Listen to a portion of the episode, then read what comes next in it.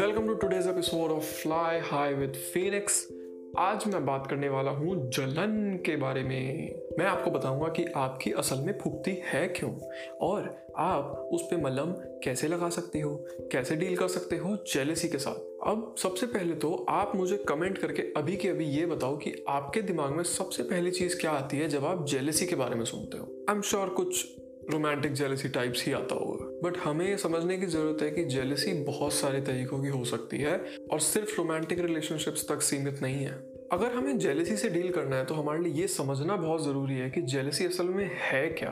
तो jealousy is basically जब आपको कोई चीज़ या कोई इंसान अपने लिए चाहिए जो कि किसी और के पास है? अब हमारी प्रॉब्लम यह है कि हम हमेशा खुद को दूसरों से कंपेयर करते रहते हैं और कंपैरिजन मेरे हिसाब से जेलसी का रूट कॉज है। बट हमें यह समझने की ज़रूरत है कि दुनिया में हमेशा कोई ना कोई ऐसा इंसान होगा जो कि हमसे बेहतर होगा या जिसके पास कोई ऐसी चीज़ होगी जो कि हम, हमारे पास नहीं है, हमें चाहिए। ऐसे में हमें ये सोचना चाहिए कि क्या वो इंसान हर एक कैटेगरी में हमसे बेटर है? और ऐसा मोस्ट केसेस में पॉसिबल नहीं है।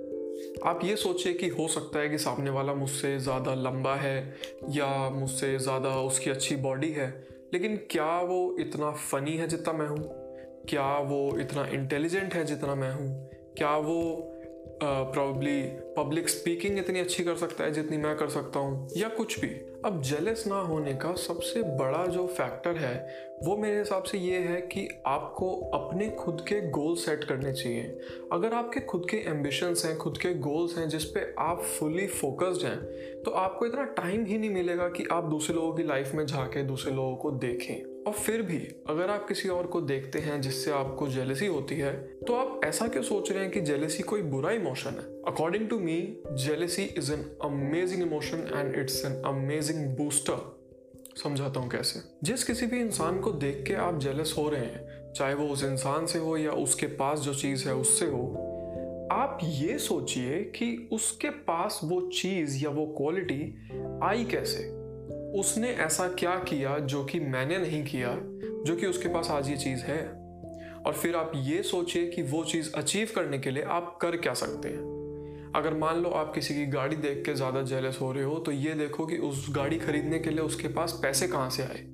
उसने अपना बिज़नेस कैसे हैंडल किया या उसने जॉब में क्या किया वॉट अगर आपका कलीग है तो। हम अक्सर जेलस जब होते हैं तो हम अपने ही फेलियर के एक्सक्यूजेज ढूँढने लगते हैं। लाइक like, कि अरे, किस्मत में जो होगा, मिलता तो वही है। कितना भी कोशिश कर लो, चमत्कार तो कुछ होता नहीं। ये सब बोलने से आप खुद को ऐसा कन्विंस कर लेते हैं कि जो भी सिचुएशन है, उस पर आपका कोई कंट्रोल नहीं है उसमें आपकी कोई गलती नहीं है, और जो भी हो रहा है, वो तो बस लिखा हुआ है। ऑन दी अदर हैंड अगर आप इस चीज़ पे फोकस करेंगे कि उस इंसान ने ऐसा क्या किया, जो कि उसको वो चीज़ मिली या वो क्वालिटी मिली और क्या मैं भी वो कर सकता हूँ? सो नेक्स्ट टाइम अगर आपको कभी भी किसी को देख के जेलेसी हो तो मेक श्योर sure कि आप अपने आप में चेंजेस करें और देखें कि आप क्या कर सकते हैं अपनी लाइफ को बेहतर बनाने के लिए।